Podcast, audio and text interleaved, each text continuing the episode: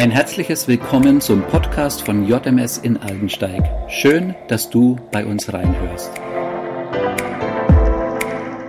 Weihnachten kommt immer näher.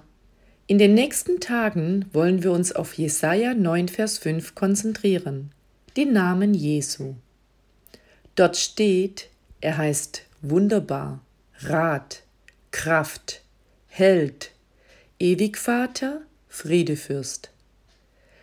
Herausragende, gewaltige und vielversprechende Namen, die hier von dem Prophet Jesaja schon 700 Jahre vor Jesu Geburt über ihn ausgesprochen werden. Heute wollen wir den dort erstgenannten Namen betrachten. Wunderbar. Was beinhaltet dieser Name, dieses Wort? Wenn wir es zerlegen, haben wir Wunder und Bar.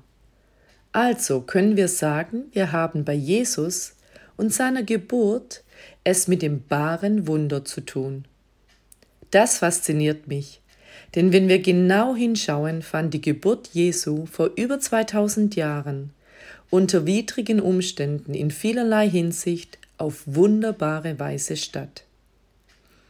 Maria und Josef waren sehr jung, unerfahren, mussten, anstatt sich auf die Geburt und all das, was es dazu braucht, vorzubereiten, hochschwanger reisen, von der Regierung angeordnet. Vielleicht war es ihnen da schon auch mulmig.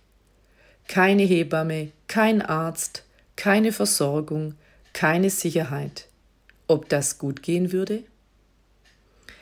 Dennoch reisten sie im Glauben und Vertrauen, dass Gott sie versorgt und bei ihnen ist.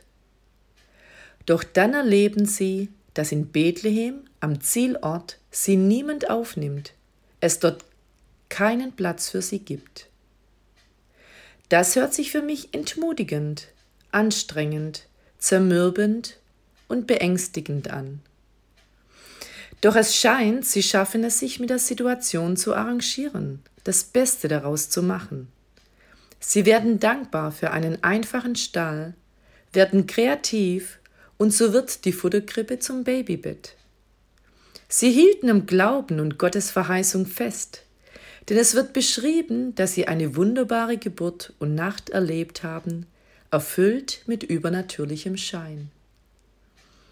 Jesus hat von Anfang an, schon als Baby, den Stall mit seinem Licht erhellt, Anwesende in Staunen versetzt, Vollkommenheit und Herrlichkeit ausgestrahlt. Er möchte, dies auch heute noch tun. Er möchte euch heute noch uns überraschen, mit seinem Licht erhellen, uns als Retter und wunderbarer Ratgeber erfülltes Leben schenken. Gerade dieses Jahr 2020 kann für dich die Situation schwierig sein. Du dich in widrigen Umständen wie einst Maria und Josef befinden.